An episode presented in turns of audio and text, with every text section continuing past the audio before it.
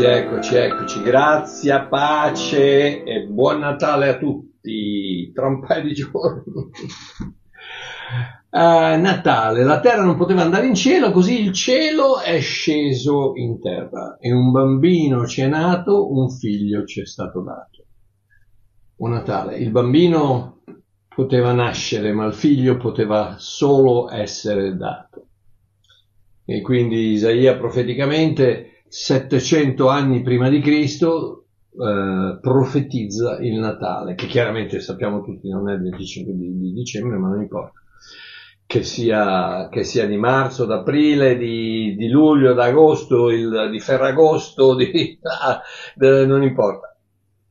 L'importante è che il bambino è nato e che il figlio ci è stato dato. Oh, allora, ho deciso di fare questo, questo video stasera, eh, che non era, non, è, non era, stato programmato, perché mi mancate, mi mancate, eh, mi manca, mi manca il parlare del mio Gesù, non riesco a non parlare del mio Gesù, non riesco a...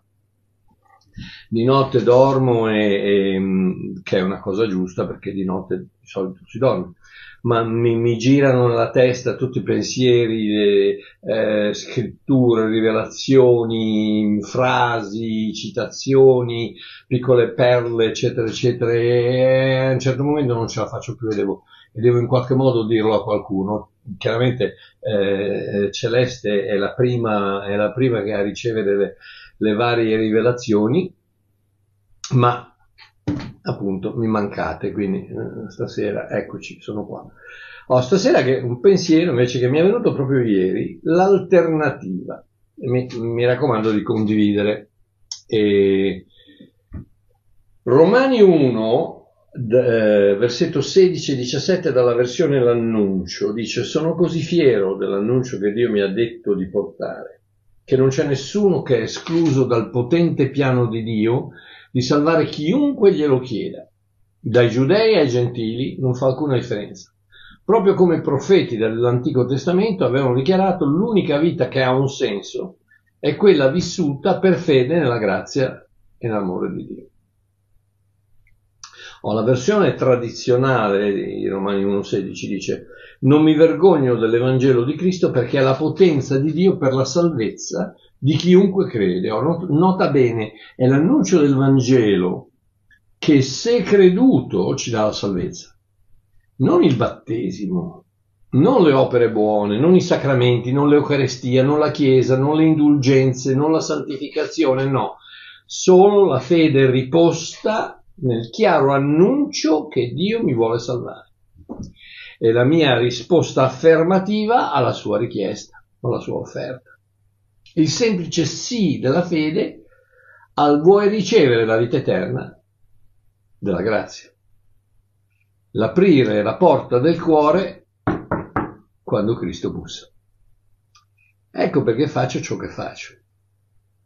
Perché in qualche modo io devo cercare di portare avanti quel messaggio meraviglioso che è la grazia l'amore di Dio che purtroppo viene, viene, un viene, un po', massacrato in giro per le comunità um, italiane, non solo italiane, ma anche, anche all'estero, anche, anche, in America vedo di quei video ragazzi che mi fanno rabbrividire, rabbrividire. Comunque, Prima Corinzi 9:16 Paolo dice se io predico l'Evangelo non ho nulla da gloriarmi perché è una necessità che mi è imposta e guai a me se non predico l'Evangelo. E questo nota bene che non è una cosa che mi viene imposta, Dio mi dice devi predicare il Vangelo, il Vangelo. no. Sono io, la mia natura, il, mia, il mio cuore che è pieno di questa, di questa buona notizia che, che lo devo fare per necessità. Il mio cuore mi impone di farlo. E guai a me se non predico l'Evangelo, perché non, come tutti gli altri predicatori eh, sinceri e veri del Vangelo, della buona notizia, se non lo fai non stai bene, stai male. È come, è come mangiare troppo, ti viene indigestione, non devi, eh, hai, bisogno di, hai, bisogno di, parlare, hai bisogno di dirlo a qualcuno. Hai bisogno, eh, io quando l'altro giorno sono andato a prendere un caffè con un paio di, di, di pastori qui nella zona per motivi miei e invece di prendere un caffè ho predicato per un'ora e mezza, loro erano lì con gli occhi sbarrati così a sentire. Perché? Perché quando sei pieno, quando sei pieno dell'amore di, di Dio, quando, ancora oggi dopo 40 anni, ancora mi si, mi si, mi si eh, eh, mi vengono le lacrime agli occhi quando penso, quando penso alla bontà, alla grazia, alla meraviglia, al, al, al sorriso, alla potenza, alla presenza del mio Signore. Ok, va bene, stasera velocemente l'alternativa. Oh, in Giovanni 6, vi ricordate, Gesù fa il lungo discorso del pane vivente, la manna, i vostri padri hanno mangiato la manna e sono morti, io sono il pane vivente, e poi dice dovete mangiare la mia carne, dovete bere il mio sangue, eccetera, eccetera. E succede che in Giovanni 6, 60, il sessantesimo verso, eh, la Bibbia dice, udito questo, molti dei suoi discepoli dissero, questo parlare è duro, e la traduzione greca è scleros logos, sono parole scleros, sappiamo tutti cosa è la sclerosi, sono parole dure, sono parole calcificate, sono parole difficili, dice, questo parlare è duro, chi lo può capire? E poi continua nel 66, dal 66 al 69, e dice, da quel momento molti dei suoi discepoli si tirarono indietro, indietro e non andarono più con lui. E Simon Pietro, eh, allora Gesù disse ai 12, disse ai 12, Volete andarvene anche voi? Simon Pietro gli rispose, Signore, da chi ce ne andremo? Tu hai le parole di, di vita eterna e noi abbiamo creduto, abbiamo conosciuto che tu sei il Cristo, il figlio del Dio vivente. In altre parole, Simon Pietro rispose, Signore, quello che dici è duro da capire, è praticamente impossibile da credere. Mangiamo la carne, beviamo il sangue, è duro da capire e impossibile da credere, ma ho deciso che non esiste alternativa alle tue parole, non esiste alternativa a te. E quindi eccomi qua. La prossima volta che ti vengono dei dubbi, e se sei un vero cristiano e non un religionista un po' ipocrita, prima o poi ti verranno. Perché? Perché la fede non è l'assenza del dubbio, ma anzi la sua conquista. Se non ci sono dubbi non ci può essere fede, perché se non ci sono dubbi c'è conoscenza e se c'è conoscenza non ci può essere fede, perché la fede è la, è, è, è la, è la sostanza di cose che si sperano, che non, non ci sono ancora. E quindi se, se, tu hai conoscenza non puoi avere fede. E quindi la presenza del dubbio è, proprio la, la, la prova del, della necessità della fede, perché non è la negazione della fede, ma è la necessità della fede perché tu la fede eh, conquista, soggioga il dubbio. Ecco perché per ben quattro volte la scrittura afferma che il giusto vivrà per fede. Eh, quando la Bibbia dice una cosa una volta è importante, lo dice due volte è definitivo dalla bocca di due testimoni. Quando lo dice tre volte non ne parliamo, questa, questa frase la Bibbia lo ripete quattro volte, il giusto vivrà per fede. Leggo qualcosa nella, nella, Bibbia e mi viene contestato dal mondo. Eh, avete, qualcuno di voi ha visto il mio post un po' di giorni fa quando ho detto, con la foto di quella scimmia, quando ho detto che quell'altro che mi ha chiesto, ma ancora tu credi a quelle, a quelle, a quelle baggianate che Dio ti ha creato? E io gli ho detto, dico, eh sì, perché non ho abbastanza fede per credere all'alternativa, che noi veniamo dal niente. Avete mai, avete mai pensato che magari è difficile provare che Dio esiste?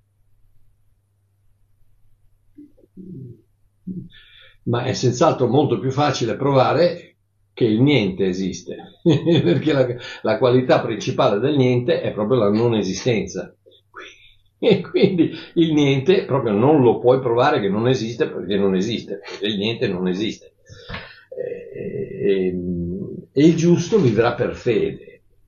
Mi viene, mi viene, esposto un certo punto di vista sul cristianesimo e non riesco ad abbinarlo con, qua, con quanto ho nella mente, con quanto mi è stato precedentemente insegnato. Il giusto vivrà per fede. Prego per il Signore per qualcosa e non ricevo risposta. Il giusto vivrà per fede. Quando quando mi trovo faccia a faccia con una contraddizione, e ripeto, se sei una persona onesta, ti ci trovi ogni giorno, con, con, con, con gli agnostici non credenti che ti, ti, ti affrontano, ti, ti, ti attaccano con, i, con i loro ragionamenti, eccetera, e tutto un tratto ti senti, ti senti un po' nel, nel, messo, messo, con le spalle al muro perché ti, portano dei, dei, dei ragionamenti che sembra, sembra, che siano giusti, no? E allora quando, quando ti trovi, oppure fai una preghiera, chiedi, chiedi al Signore che, che, che, ti, che, ti, guarisca o che ti aiuti finanziariamente, che qualcosa succeda e non succede, non, non succede niente. Quando mi trovo faccia a faccia con una contraddizione, con ciò che credo, con ciò che penso Dio sia, mi trovo davanti a una scelta. E l'unica alternativa è molto semplice. O mi fido di Dio o no. Esempio. La storia di Abramo in Genesi 22, eh, Abramo e Isacco, quando eh, sul monte Moria, quando, quando, Dio gli dice prendi ora tuo figlio, il tuo unico figlio, colui che tu ami, Isacco, va nel paese, nel paese di Moria e là offrilo in olocausto sopra uno dei monti che io ti dirò. Ok, questo è, è, a dire che è un uh, scleros logos è dir poco, perché eh, vi rendete conto, Dio ti appare e ti dice allora senti Abramo facciamo una cosa, prendi il tuo figliolo, il tuo amato figliolo, quello che ti è appena nato eh, e va e, va, e offrilo, offrilo, in olocausto, uccidilo. E, e, immagino Abramo che dice cosa? Eh, scusa, non ti capisco, Signore. Mi hai appena detto che avrò più figli della sabbia del mare ciele, nelle stelle del cielo. E adesso mi chiedi di sacrificare l'unico figlio che sono riuscito a fare. Ma sei sicuro di quello che dici?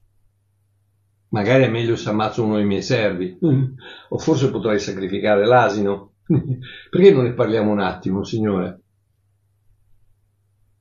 No, Abramo fece esattamente cosa avrebbe dovuto fare il giusto e rispose per fede. In Genesi 22:10 la Bibbia dice Abramo quindi stese la mano, prese il coltello per uccidere suo figlio. Ma Dio aveva in mente un, un progetto totalmente diverso. Io ho scritto il libro eh, La terra delle ombre, dove c'è ampiamente esposto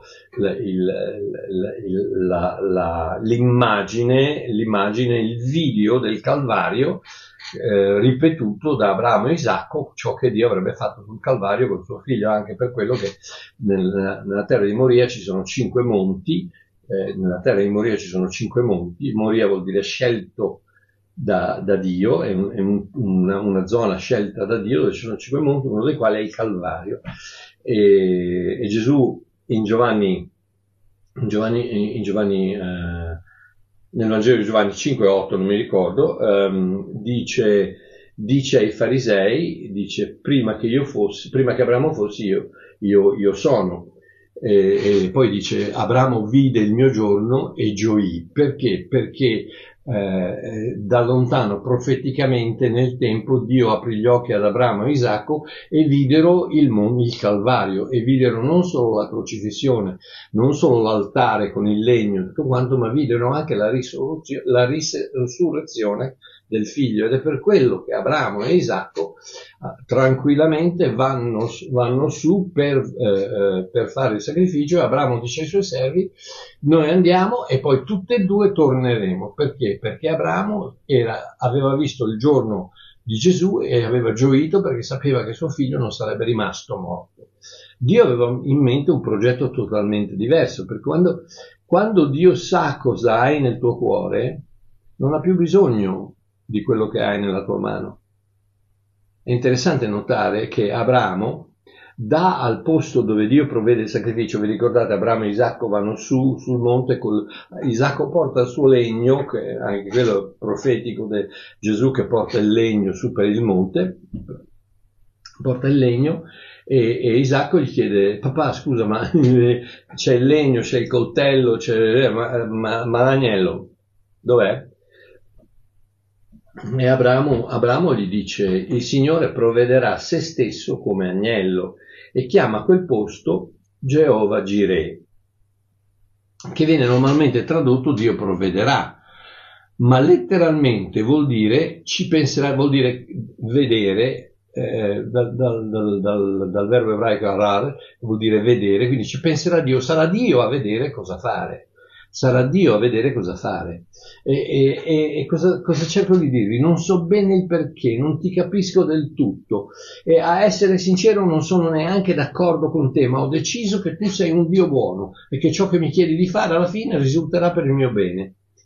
Vivrò credendo che in un modo o nell'altro ci penserai tu che vedrai tu cosa fare. E siamo ogni giorno siamo bombardati da, da, da, contraddizioni, siamo da incoerenze, dove facciamo delle preghiere, preghiamo, crediamo, facciamo, e tutti questi ciarlatani che ci dicono no, devi avere fede, devi avere fede vabbè, lasciamo perdere, e, e, e, ci troviamo davanti a una situazione dove purtroppo le cose non succedono. Vi ho menzionato una volta, mi sembra, io ho un amico qui che eh, ha avuto la, la, moglie malata per sei mesi, sono venuti da tutto il mondo a pregare per lei e lei è morta lo stesso.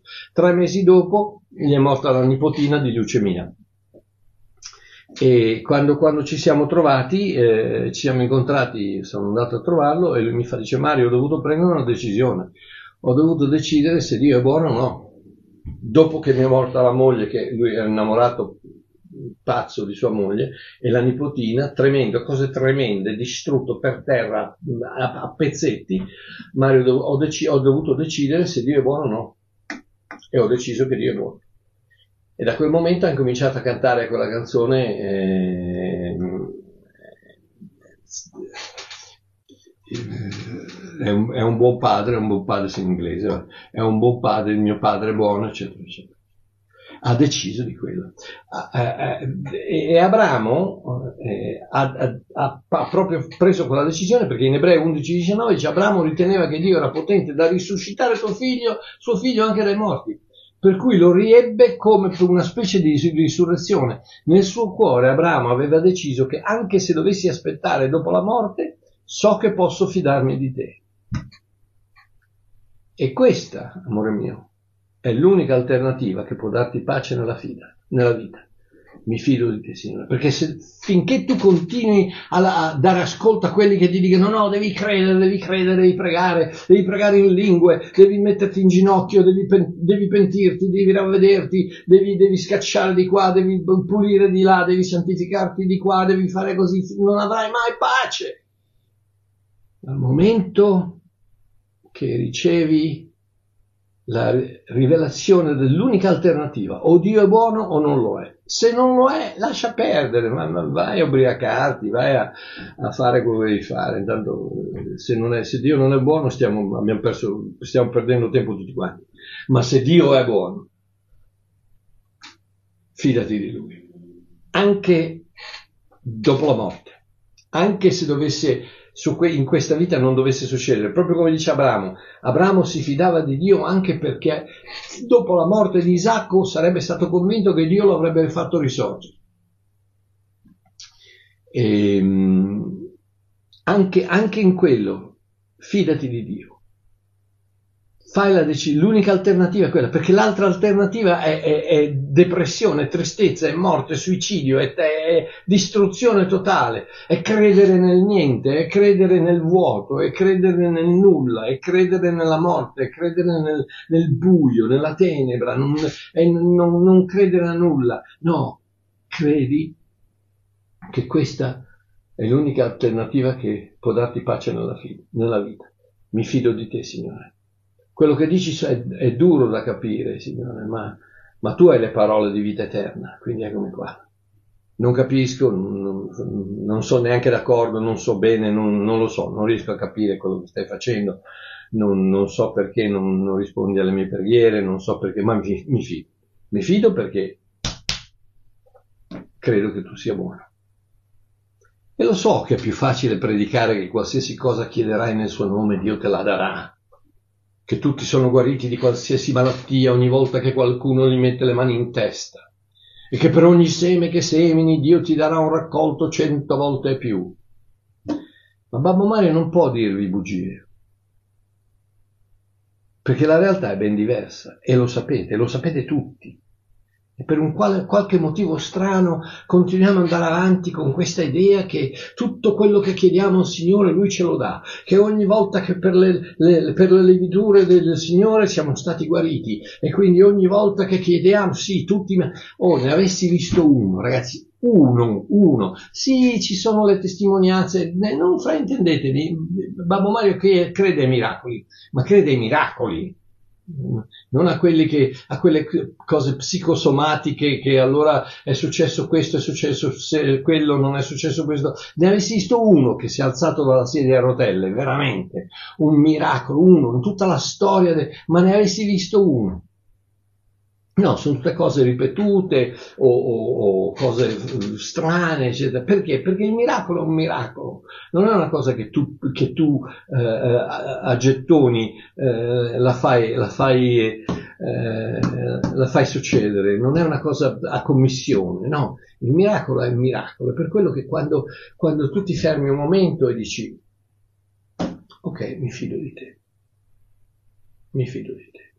Perfino Gesù nella sua umanità, si è fidato di Dio quando nel giardino di Getsemane ha chiesto a Dio di evitargli la morte e Dio gli ha risposto di no. Vi ricordate quando ha chiesto se c'è un altro modo, padre, vorrei non dover bere questo calice? E Dio ha detto di no. E allora Gesù ha detto, ok, mi fido di te. Non la mia volontà, ma la tua sia fatta. E quando, e quando, riesci a entrare, quando riesci a passare da quella porta, quando riesci a entrare in questo, in questa stanza dove tu rimbomba dell'amore di Dio, della grazia di Dio, della presenza di Dio, dell'onnipotenza di Dio, dell'onniscienza di Dio, della lungimiranza di Dio, delle cose che Lui sa e che tu non sai. Noi, noi siamo davanti a un passaggio a livello e vediamo passare un vagone ogni, un vagone ogni tanto, un vagone, un vagone, un vagone, un vagone. È quella la vita che passa, la vita che passa, un anno, un giorno, un mese, un anno, dieci anni, cinquant'anni. E vediamo questo questo finché il treno finisce e buonasera. Ma Dio no, Dio è su un elicottero di sopra che vede tutto il treno che cammina e, e, sa quello che succede, sa quello che avverrà, sa, sa tutto, sa dall'inizio alla fine, eternamente sa tutto e quindi sa esattamente e pensate tutte le combinazioni fra uno e l'altro, quello che chiede, quello che non chiede, quello che, quello che tutte le cose, ma Dio è enorme, Dio è meraviglioso, Dio è, in, è la potenza di Dio che salva. Ed è, ed è la, la predicazione del Vangelo che è la potenza di Dio per salvare. Non, non, Gesù non è venuto, eh, scusi, perdonatemi, ma Gesù non è venuto a guarire nessuno, a liberare nessuno, a, a, no, Gesù è venuto a morire per i nostri peccati. Punto e basta. Poi, mentre si trovava lì, eh, ma sì, è chiaro, ha, ha, fatto un paio di miracoli di qua, un paio di miracoli di là, un paio di miracoli di qua, tanto è vero che quando è andato a Nazareth, che non, non gli hanno creduto perché, eccetera, eccetera, cosa ha fatto? È rimasto lì e ha detto no, no, adesso no, è andato avanti, andiamo in un'altra, andiamo in un'altra, in un'altra città, lasciamo perdere qui, andiamo in un'altra città a predicare il Vangelo. Eh, perché? Perché quello non è, non, è il, non è, il, centro della sua venuta. Il centro della sua venuta sì è benedizione, sì è vita abbondante, sì, non mi fraintendete, sì, senz'altro, ma non è quello. Il, il, la chiave di tutto quanto è la salvezza del tuo spirito, è la salvezza, eter- la vita eterna. E una volta che hai quella, fidati di Dio. Tutto il resto, tutto il resto viene, tutto il resto viene.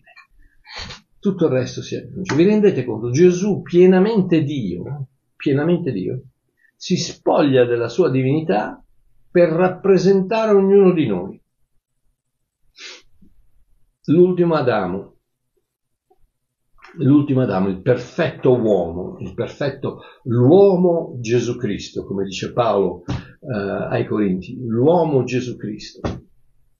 Eh, Gesù pienamente Dio, 100% Dio, si spoglia della sua divinità e diventa 100% uomo per rappresentare noi. Difatti Filippesi 2.7 dice svuotò se stesso prendendo la forma di servo, divenendo simile agli uomini.